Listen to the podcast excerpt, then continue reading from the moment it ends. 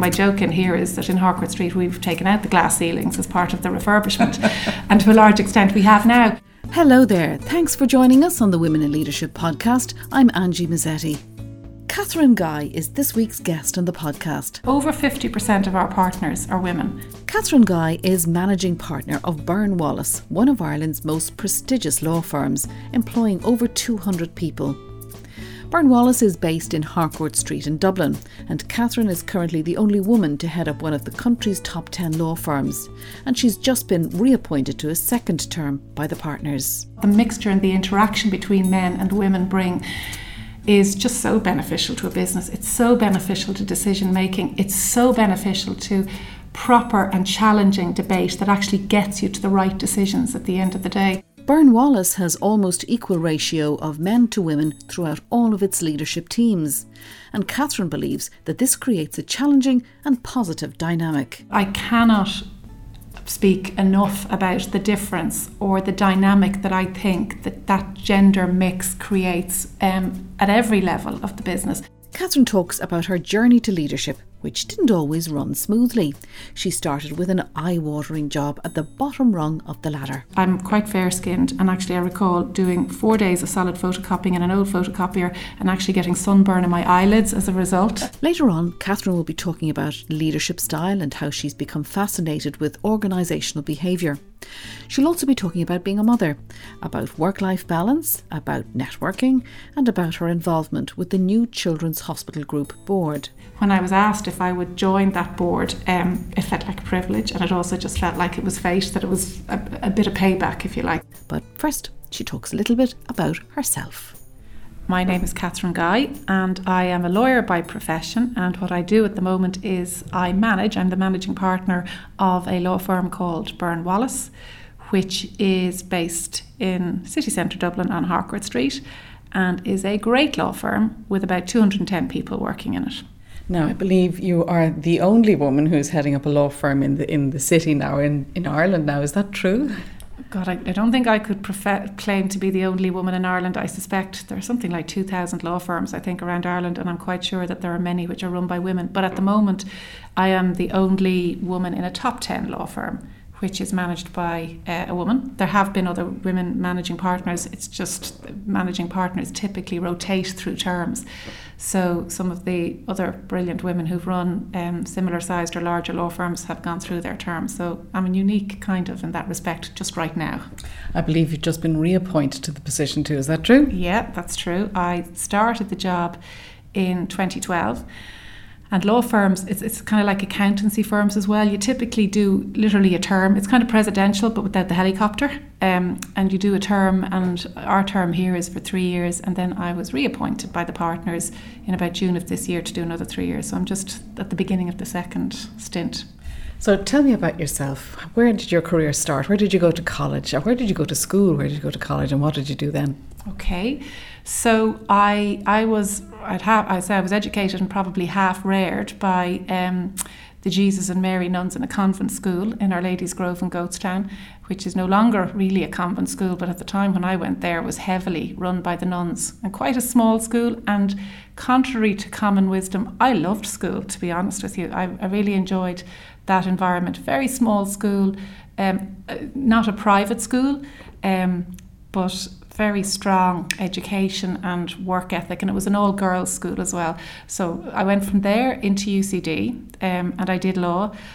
That was kind of accidental because actually, when I did my leaving cert first, I missed it by one point. It was in the days when you could actually calculate on two hands your leaving cert points, and I missed it by one point the first time around and my father then refused to pay for me to go to study anything else. So there was a massive row for about three days and a standoff, and I ended up repeating my leaving cert, and I got law quite comfortably the second time round. So um, I went in and I did law in UCD, which was for three years. And was a great experience. It, it was then, and I think it probably still is, a relatively small um, group. I think there were probably only about 100 people in our class or something like that. So it made for quite an intimate learning experience um, in that small group. Came out of UCD and went straight in a couple of months later and did the entrance exams for the Law Society. So it's Blackhall Place, and you do a traineeship ship course. You get the entrance exams, and then you have to find a traineeship or an apprenticeship you work through that for three years, and then eventually, after all of that, you qualify as a solicitor. I believe that's very tough, just even getting those entrance exams, is it? It is, and I would say it's probably got tougher. I mean, I, I remember going down, I did my finals from college in early summer, as you do, and I think the exams for Blackhall Place probably started in September, and I just have this vivid recollection of being driven down the quays by dad down to Blackhall Place the first morning and in all my life, I'd actually never felt physically sick going into an exam, and I felt physically sick going into the exam. And it obviously didn't go that well for me first time round. I, I, went in and I did the commercial corporate exam, and I came home and got into bed for five hours. I was flattened. Now I got the exams thankfully, but I do remember remember them as really tough and challenging. Um, and I think probably they haven't got any easier. But I see the generation of trainees that we have coming through the office, um, and, and it hasn't got any easier. Now, did your father have a legal background at all, or what was the, the insistence that you do law? No, not at all. Isn't it's funny? My mother and father um, never had college education. They come respectively from County Clare. My dad was the eldest in his family, and he left school. Very bright man, very intelligent, should have gone to college, but economic circumstances just meant that it wasn't possible. So he actually went straight in to the civil service where he spent the bulk of his career.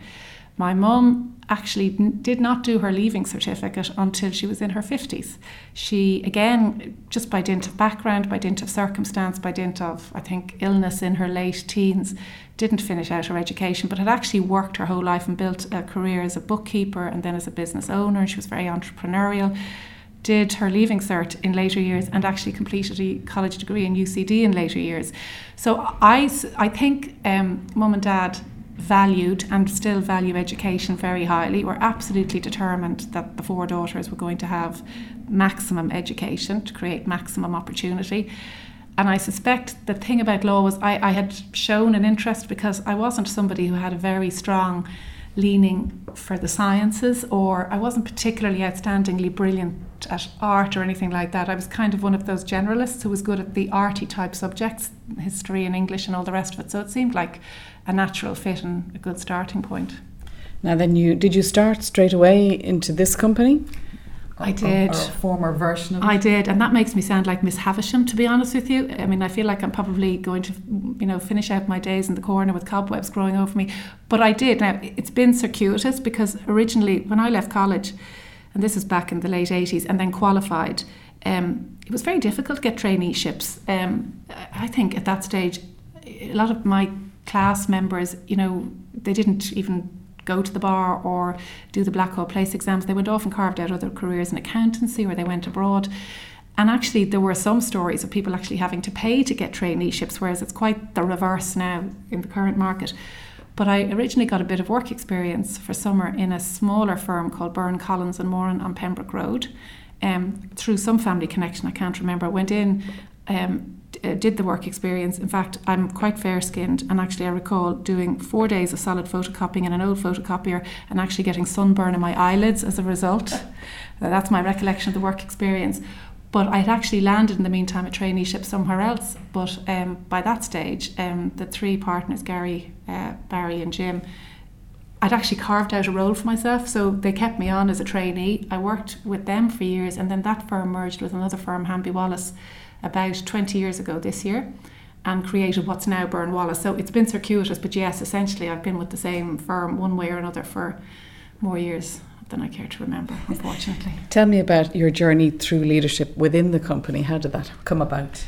If I'm being honest, it probably came about in a very unplanned fashion because um, when I started career wise, I didn't have and until relatively recently had no aspiration, for example, to be managing partner. That was not um, on my agenda at all. I quite liked the law, I liked the practice. I had started as a generalist and then um, over the years had become, I suppose, a specialist on, on commercial property development. And as you can imagine, in years gone by, was very busy really enjoyed the, the, clients that I worked with, really enjoyed the challenge of the work because it was less about the property and more about the commercial structuring of the deals, and that really appealed to me. Um, and so I think my first real leadership role was when I um, took over heading up what was then a very large property and construction team. Um, and that would have been everything is either pre-bust or post-bust, isn't it really? And that would have been a good number of years ago. And it was a very large team and a very busy team.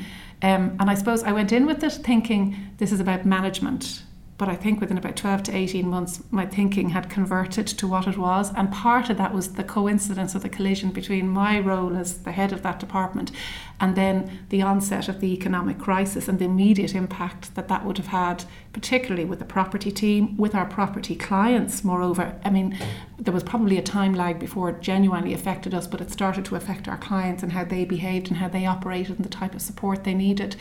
So there was a demand to show leadership both for the team but but and for the clients. Um, and so that was a number of years, which for me was a really, really steep learning curve because I think while legal training and solicitors training is very good, there still is not the level of training you need to make it fully fit for purpose for, for the management and running of a business, which is fundamentally what it is. A lawyers can't stand apart and be in some way academic, separate and apart from economic life. And so I had to learn a lot. We had to learn a lot as a group of partners, but I in particular had to learn a lot. Um, so that was my first experience. Um, and then um, the opportunity arose in, in relation to the managing partner because, as I say, we have succession planning and people do terms. Um, and I had genuinely not thought about that. I had my children were quite young at that stage. Um, one of them had had a particularly difficult start in life. I worked very hard and have done all my career. I'm one of those people who does do the hours. And I kind of felt at that stage I needed to focus a little bit somewhere else, but I was encouraged, actively encouraged to do the role. Um, and I, I, I did, I took it on, and it again has been a steep learning curve. And I think when I look back over the first three years, I think to a large extent I'm changed by it. Um, what I've learned. I've learned so much. I, I haven't nailed it. Um, I still have a huge amount to learn, but I've thoroughly enjoyed it for the last while. So, so that's how I've come into it. Sorry, that's a very long explanation of how I ended up in that role. Um, and then after the first three years, I still have the support and backing and confidence of the partner group. So to be reappointed for the second term. So I have another three years to see this out and lots that I think I need to do over the next three years or whatever's left of it. I had a look at your website before I came here, yeah. and there's a lot, there's a good mixture of men and women yes. Uh, in your team. Absolutely. Do you think that creates a different dynamic? Totally, totally. So we have over over fifty percent of our partners are women now some people would say, well, that, and that does, it's fair to say, I suppose, that that does reflect how the profession is going because more than 50% now of the entrance into the solicitor's profession in particular, not, i don't think it's quite the same at the bar, um, it's, a, it's a 50% or a shade on 50% majority. But we have had that kind of mix, I think, for a long number of years. This is not just on the back of the current generation. Um, so it has been, um, it's been a feature of the business. So in a way, it's not novel to us. It's the way the business always has been, and but I cannot speak enough about the difference or the dynamic that I think that that gender mix creates um, at every level of the business. Both in terms of, I suppose, we have a senior leadership team, we then have a broader leadership team which is made out of the partners, um, and I see it every day. Just the interaction, it's um, what, what the mixture brings. I won't say it's just what women bring, but what the mixture and the interaction between men and women bring is just so beneficial to a business. It's so beneficial to decision making. It's so beneficial to proper and challenging debate that actually gets you to the right decisions at the end of the day. So again, it's not new and it's not a new feature. It's something we've lived with, but I can see from where I am now just how important it is. Now that has evolved. Did it come from a time when there were kind of you would be in the minority, being a woman, you'd be in minority, and was that dynamic different? Um, yes, probably. I mean. It has it has evolved in our place in Byrne-Wallace. It probably evolved quicker than it has in other law firms or in other professional firms. But it is fair to say when I started, um, in the business. Um, I was probably the only female solicitor, certainly um, at the very beginning in Byrne Collins and Moran when I qualified in. I think I was, well, sorry, that's not quite true. There were two of us. Um, when we merged and were a bigger firm, um, yes, I was in the minority, and so would be very accustomed to being the only woman in the room or the only female voice in the room. And I would say that yes, it probably had an impact to some extent on how my own career actually developed.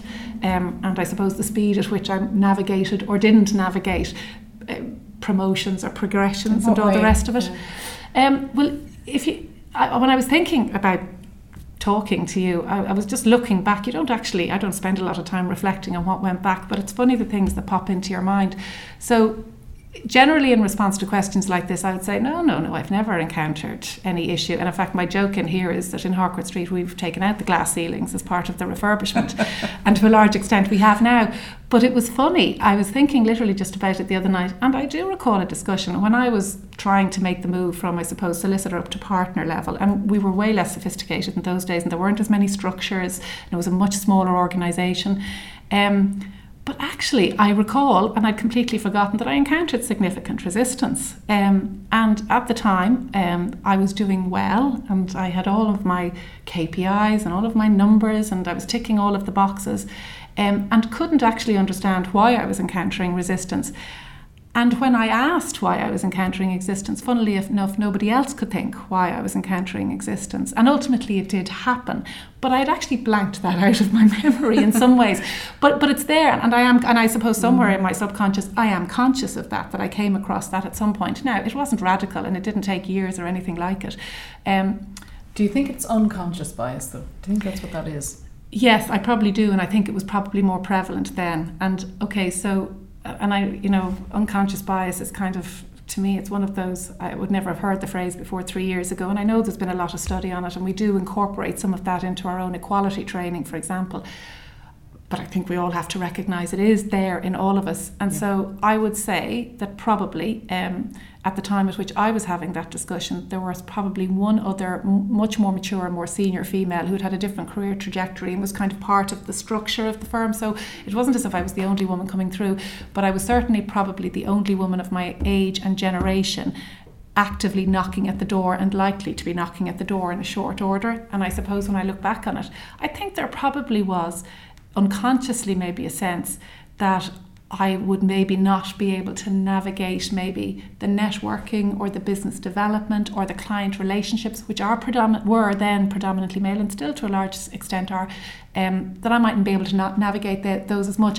I don't think there was any question, in fairness, over the competency or the work ethic or all of that sort of stuff. So it must have been something else. But in fairness, when I challenged that, um, my colleagues clearly challenged themselves and got themselves over the hump on that. So, um, but I, I, there is unconscious bias and it still lurks around, and, and you do have to be aware of it and you do have to check yourself. I mean, you can't prevent yourself, I think, forming first impressions, for example. Um, but I think what is good is just to be aware of it and to challenge yourself, whether you are just being influenced by your own background or you know your own experiences in life or whether you actually are thinking about something in the correct way now, you, you, mentioned a key phrase there, knocking on the door. Yeah. Cathriona Hallahan from Microsoft often says women just sit in a silo and don't knock on the door. Do you think so it's really true. important to knock on the door and not just wait to be discovered and the light to shine on you in the Absolutely. corner? Absolutely. And I'll tell you, so I can only speak about my own experience. I mean, I've heard Katrina speak on the subject, but I can only speak about my own experience. And my own, ex- own experience was, and I know that I sat for months and months and months waiting for somebody to notice how extraordinarily brilliant I was, because of course in my mind I was extraordinarily brilliant. And I was doing a great job and I was churning out the numbers and I was managing the client relationships. And I waited for somebody to notice that. Um, and then it finally dawned on me that actually nobody was going to notice that unless I went out and actually said it. And that's what started the discussion, which initially didn't go quite as fluidly as I'd like it to have gone, but ultimately was successful, for want of a better word.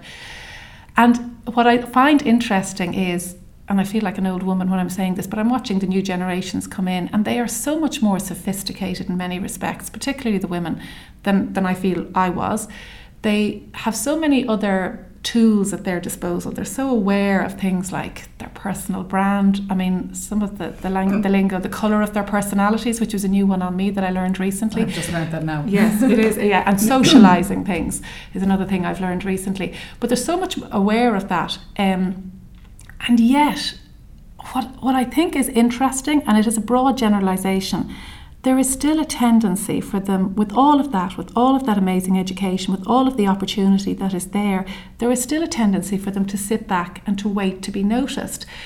And for me, I was trying to th- think how, how would you, what would you call that? Because you know we do a lot of leadership development work in here. And so, how would you name that, or, or, what's the piece of advice? How would you say to, how would I say to our teams, what you need to do is the following? And the best thing way I could think of articulating it that made sense to myself was that you actually need to take responsibility and ownership for your own career a bit. And I still think that that is something that is probably lost on younger women and actually younger men. But let's talk about younger women for the moment that for all of that, they still don't actually take responsibility and ownership, not in a threatening or an aggressive way, but actually feel responsible for making their own development as opposed to expecting an organisation or management or the world to recognise it for them. That might sound hypercritical, it's not meant to be, but I actually do think it's a fundamental flaw. Now, you mentioned that you do leadership development and yeah. training and pipeline uh, organisation. Do you bring mentoring into that? Do you do one to one mentoring? How does that work in Byrne Um, okay, so the leadership development training that we do and the programs that we do actually are relatively new to us in the very structured way that we do them now. So we we have launched um, what we call our very own mini MBA, um, and we've rolled that out to partners, men and women, and to associates, men and women, over the last year. And it's been really it's been really good, really interesting. The feedback you get, and it's not about technical law, it is about personal development. It is about coaching skills, it's about communication skills, it's about recognizing, I suppose, your own personalities, how you communicate, you know, how that comes across to other people. Um, in that, out of that, actually, we are going to be developing more structured mentoring. There is mentoring because, I suppose, but not in a terribly structured way in the sense that we have very team based, business unit based, very team based. We have a very identifiable head of department or head of team, um, and part of the role of the head of team and part of the role part, the express part, the role of partners, is to mentor and coach people within their team. So they accept responsibility for the technical development, for I suppose the aspects of personal development, you know, client relations, communications, all of that. But we are going to probably move that into something again which is more structured. We do have a mentoring program um, for people who have aspiration to I suppose, be promoted or come through to the to the most senior partner. So we have a mentoring where they're buddied up or partnered up with somebody who's more experienced, more mature, further along that path. Um, and it is mentoring in the true sense. It's not a weekly sit down or anything like it. It is a check in from time to time. It is a sense check. It is a bit of a discussion about what's troubling, what's not troubling, you know, what's understood, what's not understood. Um, and, and that's proving to be beneficial. So we can see if we expand that further and make it more structured, it's likely to have more advantages down through the, the ranks. Does it involve a certain element of work life balance? Do you bring that into the whole mentoring thing?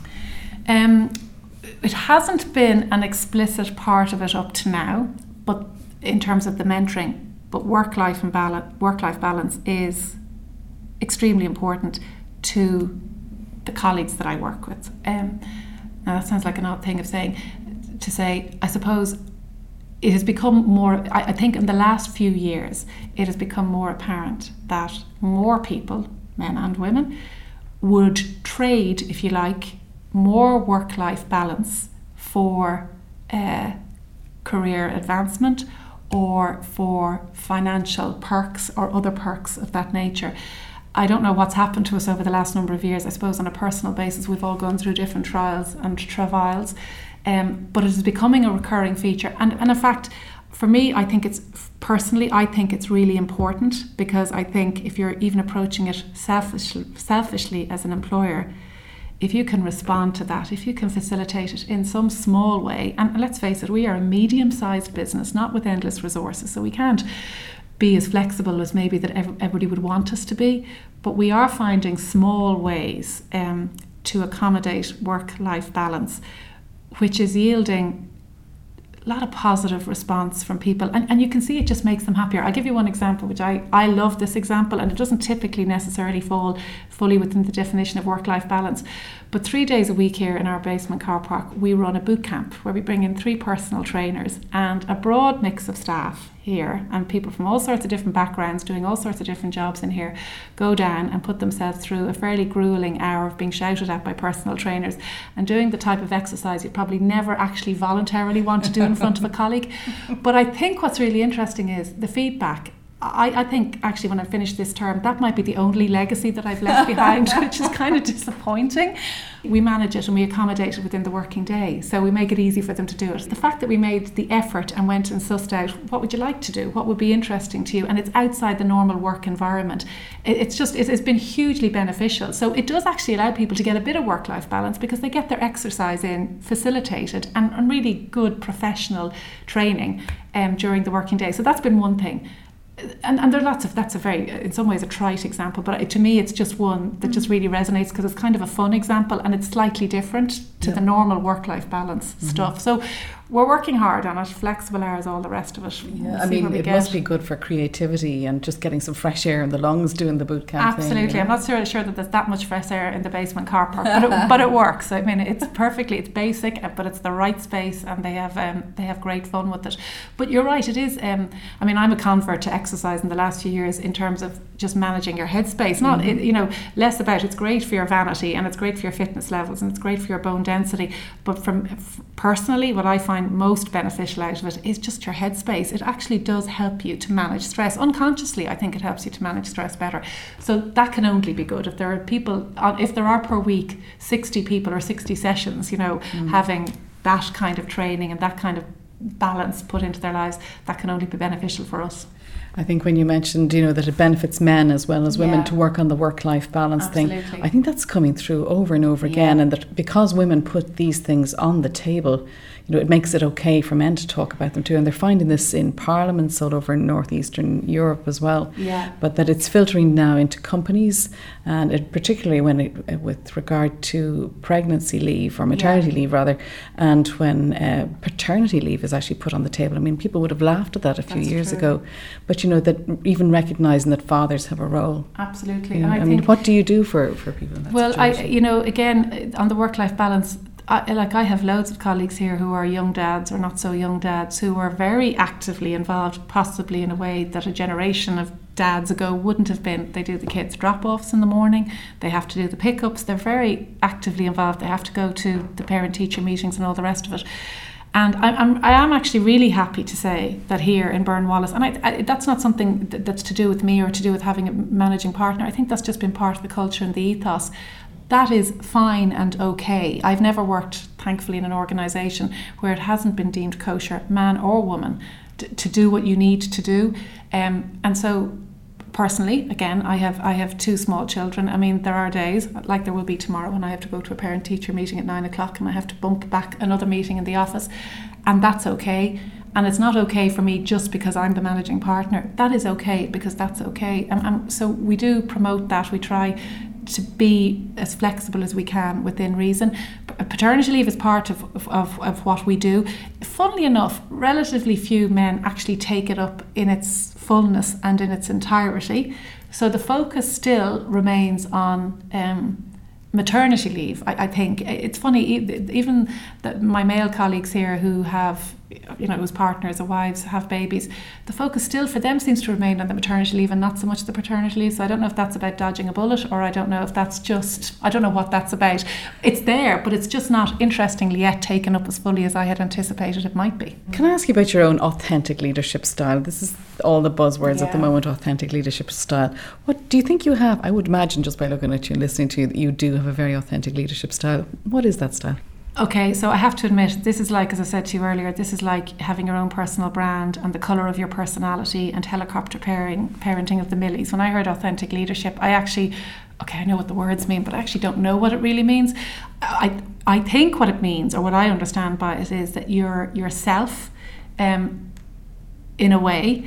Um, and so rather than aspiring to be the version of a leader that you think you should be rather than you know being more aggressive or more assertive just for the sake of it um, that you just try and maintain your own personality and your own core values actually to be honest um, so I, I, think I do that um, that might be, I mean, at the beginning, I thought that was because I wasn't terribly sophisticated and I wasn't a trained leader, if you know, and so I didn't know the tricks or the tools. But I think I've learned over the last three years that it is impossible, I think, to lead people, to gain their respect, to motivate them, unless you truly actually believe in what it is you are talking about. And I think you can only truly believe in what you are talking about if you actually believe it and if you show um, that you actually believe it.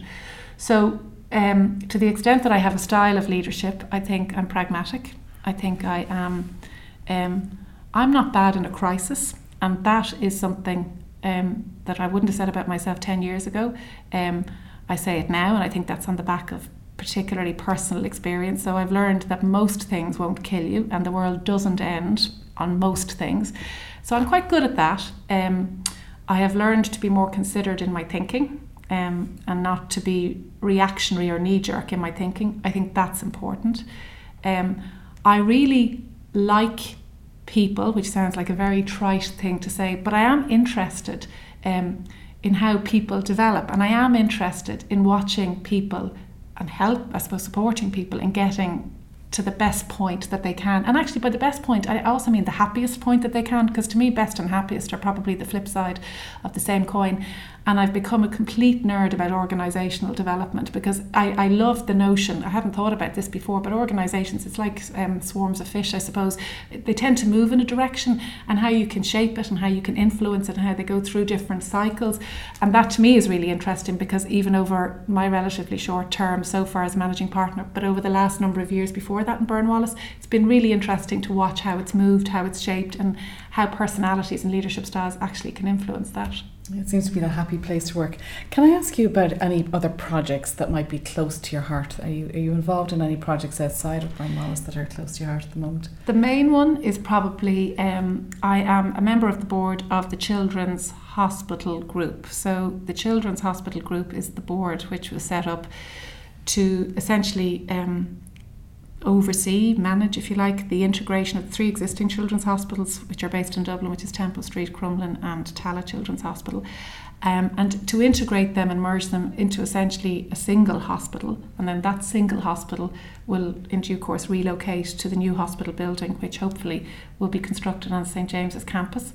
The whole construction project is overseen by a different board, so that's not kind of our remit. Um, so that is an active board that is reasonable time commitment. Um, on a personal level, uh, what is um, what I like about that and why it's particularly close to my heart is I have two sons I've mentioned. One of them is eight and a half now, um, and when he landed into the world, he did so um, in a blaze of not quite glory, um, but with significant problems, heart problems and lung problems, um, which in, in the first instance mitigated him ever making it out of Holles Street alive. Um, but he was moved from Holles Street over to Crumlin, and he, we give or take, we probably spent the guts of two years sleeping on floors. I'm really familiar with the skirting boards in Crumlin. There aren't actually skirting boards in Crumlin. You have a floor that rises to meet the wall. I'm really familiar with living in rooms where you can touch both sides when you stretch out your arms. Um, and I'm very familiar, obviously, with just the ph- phenomenal care in quasi-Victorian surroundings in some instance that that, that that team lives. This was prior to the new cardiac unit being constructed. So in some ways, when I was asked if I would join that board, um, it felt like a privilege and it also just felt like it was fate, that it was a, a bit of payback, if you like. So that is particularly close to my heart and I uh, I try I'm, I'm trying to do my bit to make sure that that project happens because I fundamentally believe in the project. I fundamentally believe in the rightness of, of what's being done. I believe in the location. I'm not going to get involved in the debate around all of that. What I believe is that it should be done and it should be done as quickly as possible. Um, so I'm immersed in it. Good for you. That sounds terrific. Tell me about networking. You probably don't have much time for networking, do you? If you're working full time. No, but I, I do. But I think to well. me, actually, it's part of the job. I, to be honest with you, because if you think about it, like as a managing partner, part of my job is is to to ensure that we uh, that I'm an ambassador. I'm, a, I'm a fa- one of the faces of Byrne Wallace, along with the many other faces here, um, and so it is part of the job um, to be out and networking and to make sure that we're known, um, and to make sure that people are aware of who we are, what we do, how how very good we are at what we do. Um, so it's not a question of whether you have time. You actually have to find time to, um, to network and actively, to be honest with you, encourage my colleagues to do the same, and particularly actually um, younger women colleagues who find it particularly challenging. Tell me about uh, your favourite phrase or motto. Is there a piece of poetry or a proverb or something that your mum said to you years ago? Anything that inspires you and keeps you going on a day to day basis? I think my mum would love me to quote a proverb, but I haven't got a proverb. I tell you, I have two two phrases that pop into my head. One is the title of a book that I read donkeys years ago, um, and it's called "Feel the Fear and Do It Anyway." And although it's not a motto per se or a proverb, I, I think it's a really good sentence for when you're looking at something. Now, whether it's a piece of work that you have a blank spot about, whether it's a really difficult conversation with a client or with a colleague, I think you have to take a deep breath and, and go in and do it anyway. And the other one is is actually something my grandmother used to say to me, which is it's not probably very grammatically correct, but she said you'll never learn younger, i.e., just do the thing now. You'll never learn younger. Um, and I find myself trotting that out to colleagues on a regular basis, and it's they're probably they deliver similar messages for me. So it is about the feeling, the fear factor, acknowledging the challenge, but just getting stuck in and doing it, notwithstanding. You know, you mentioned both your mother and your grandmother there. Are strong women an influence in people's lives, do you think? Um, I bloom and hope so because I have two sons. Um, I think they are. Um, again, I mean, there's broad generalizations. I come from a very matriarchal family in the sense that I have a very strong mother. I have three sisters, so and, and no brothers. Behind that, I have a series of grandmothers and great grandmothers who were very formidable characters in their own right. Not scary, but just very strong characters, doing completely different things, but probably outperforming anything I have done in their own context. So, you know, it, being the managing partner of a law firm sounds all very grand and everything, but when I look back at some of the experiences and the life experiences that my grandmothers and my mother um, have dealt with, it probably far outstrips um, anything I've done in terms of bravery, in terms of challenge, in terms of the application of just sheer intelligence um, in terms of entrepreneurism, and particularly in the case of my mother. So I, I think I, I, think if I, would like to think in my role as a mother, um, and I have no daughters, I have sons, but that I would be strong enough to provide confidence to them, a clear sense of direction, a clear sense of leadership, if you want, um, that nothing is impossible girl or boy, man or woman, that you can do anything once you set your mind to it. And actually to instill in them what I would call a strong work ethic as well, because I think that's the single biggest thing that hasn't been imparted to me and to my sisters by our mother and by our grandmothers actually. That was Catherine Guy, managing partner of Byrne Wallace, with those parting pearls of wisdom to women to feel the fear and do it anyway. And remember, you'll never learn younger. Do the thing now, acknowledge the challenge, and get stuck in. If you're new to the Women in Leadership podcast, go and hunt in our back catalogue where we have many other interviews with leading women from all walks of life, each one with their own pearl of wisdom to share. We're also in the market for sponsorship of the podcast, so please do get in touch with us if you want to get involved in sponsoring an episode or a series of programmes. You can find all of the podcasts on the website womeninleadership.ie or you can find us on iTunes, Women in Leadership and then Ireland. You can also email us at info at womeninleadership.ie. Until the next time, from me, Angie Mazzetti, and all the team, goodbye and have a great week.